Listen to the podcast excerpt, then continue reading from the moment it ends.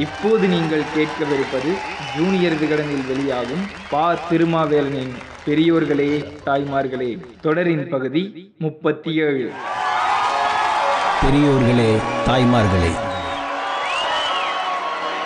நாங்கள் உங்கள் பிறந்த நாளை கொண்டாடப் போகிறோம் என்று கூட்டமாக வந்து கேட்டவர்களிடம் என்னுடைய பிறந்த தேதி எனக்கு நினைவில் இல்லை எனக்கே நினைவில் இல்லாத நாளை நீங்கள் ஏன் கொண்டாட வேண்டும்? என்று அந்த தலைவர் சொன்னார். சுமார் எழுபது ஆண்டு கால பொது வாழ்க்கை கொண்டவர் நீங்கள். எத்தனையோ பிரச்சனைகளை பார்த்துள்ளீர்கள் தீர்த்துள்ளீர்கள். இந்தியா முழுவதும் உங்களை தெரியாதவர் இல்லை அறியாதவரும் இல்லை. நீங்கள் ஏன் உங்கள் வாழ்க்கை வரலாறை இன்னமும் எழுதாமல் இருக்கிறீர்கள் என்று கேட்டபோது எனக்கு நாவல் எழுதி பழக்கம் இல்லை என்று அந்த தலைவர் சொன்னார்.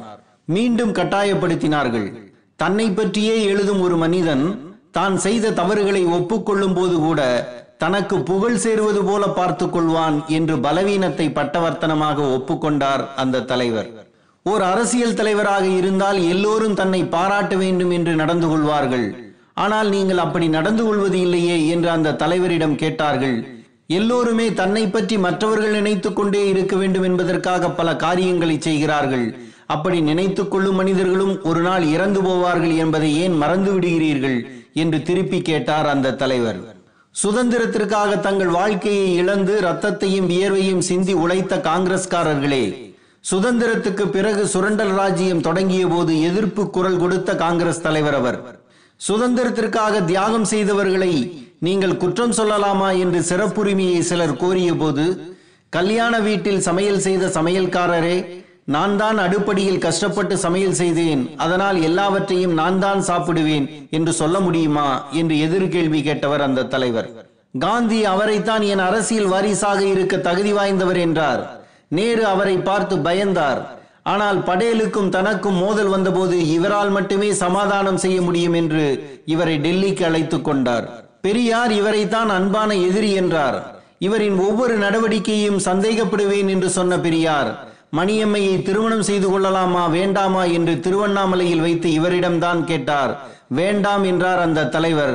அதையும் சந்தேகப்பட்டாரோ என்னவோ மணியம்மையை திருமணம் செய்து கொண்டார் பெரியார். அண்ணாவுக்கு உடல்நலம் பாதிக்கப்பட்டதை கேள்விப்பட்டதும் இந்த மூக்கு பொடியை நீங்கள் நிறுத்தக்கூடாதா? தேவைப்பட்டால் காரமாக எதையாவது மென்று கொள்ளலாமே என்று உரிமையோடு சொல்லும் தைரியம் அவருக்கு இருந்தது.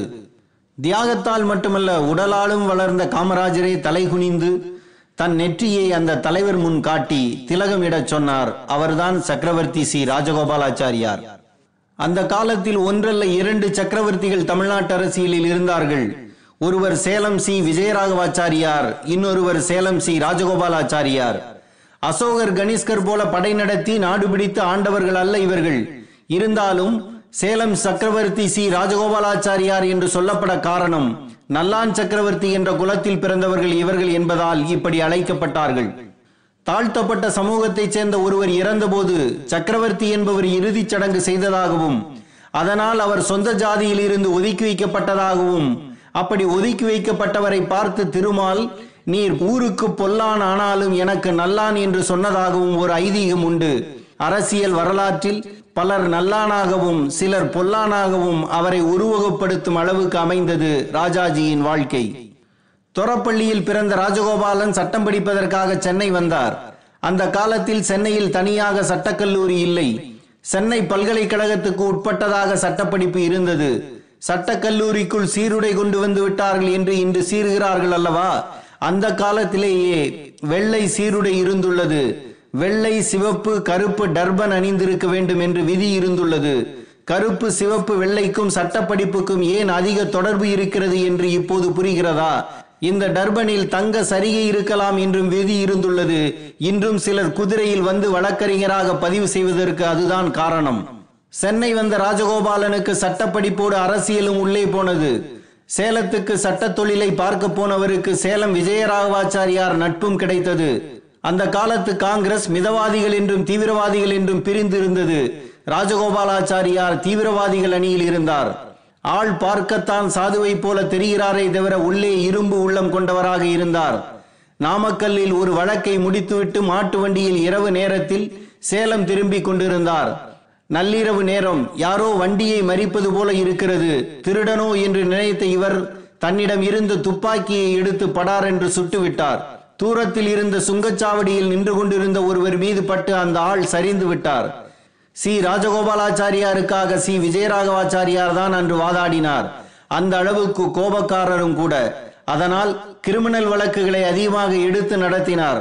கொலை குற்றத்தின் தண்டனை பெற்ற ஒருவரை தனது வாதங்களால் காப்பாற்றினார் ராஜகோபாலாச்சாரி. விடுதலையான அந்த மனிதன் ஐயா என்னுடைய கத்தியை திரும்ப கொடுங்கள். அது என் குடும்பத்தின் பரம்பரை பரம்பரையாக இருப்பது என்று கேட்டார்.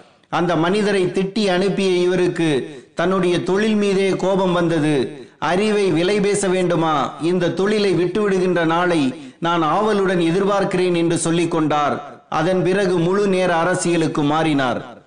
காந்தியத்தின் ஒளியை தமிழகத்தில் ஆயிரத்தி தொள்ளாயிரத்தி பதினாறாம் ஆண்டிலேயே உணர்ந்து எம். கே. காந்தி இந்தியாவுக்கு வழங்கும் செய்தி என்ற கட்டுரையை எழுதினார் ராஜாஜி. இவர் காந்தியை பார்ப்பதற்கு முன்பே நேரு பார்த்து விட்டார். சர்தார் படேல் சந்தித்து விட்டார். ராஜேந்திர பிரசாத் அறிமுகமாகிவிட்டார் மௌலானா அபுல் கலாம் ஆசாத்துக்கும் தெரியும்.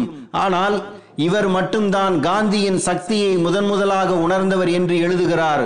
காந்திக்கும் ராஜாஜிக்கும் பேரனாக இருக்கும் பெருமையை உடைய ராஜ்மோகன் காந்தி.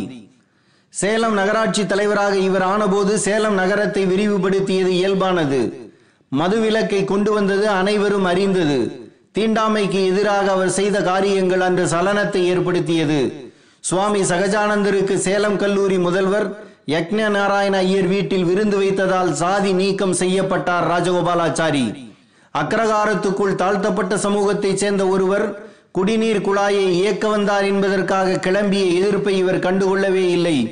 சேலம் நடுநிலைப் பள்ளியில் இரண்டு தாழ்த்தப்பட்ட மாணவர்கள் அனைவர் எதிர்ப்பையும் மீறி சேர்த்தார். அதாவது தீண்டாமை கதர் மதுவிலக்கு ஆகிய காந்தியின் நிர்மாண திட்டங்களை கடைபிடிப்பதில் வைராக்கியமாக இருந்தார். எனது வாரிசாக விளங்கக்கூடிய ஒரே மனிதர் சிஆர் தான் என்று காந்தியின் வாயாலேயே சொல்ல வைத்தார். காந்திய நெறிமுறைகளை அரசியலுக்குள்ளும் கொண்டு வர நினைத்தவர் ராஜாஜி. அரசியல்வாதிகள் வேறு தொழில் செய்து பிழைக்க வேண்டும். வேறு வருவாய் இல்லாதவர்கள் அரசியலில் இறங்கக்கூடாது. உயர்ந்த கல்வியும் செல்வமும் உள்ளவர்கள்தான் பொது வாழ்க்கையில் நேர்மையாக இருக்க முடியும் என்று ராஜாஜி நினைத்தார். ஆனால் படித்தவர்கள்தான் ஊழல் வழக்கில் சிக்கிக் கொள்கிறார்கள். செல்வம் படைத்தவர்கள் மேலும் செல்வத்தை சேர்ப்பதற்காக ஊழல் செய்கிறார்கள் என்பதை பாவம் ராஜாஜி போன்றவர்களால் அறிய முடியவில்லை. பொது வாழ்க்கையில் ஈடுபடுபவர்கள் மக்களிடமிருந்து நிதி பெறக்கூடாது என்றார் ராஜாஜி. இங்கே நிதி வசூல்தான் வாழ்க்கையே ஓடுகிறது.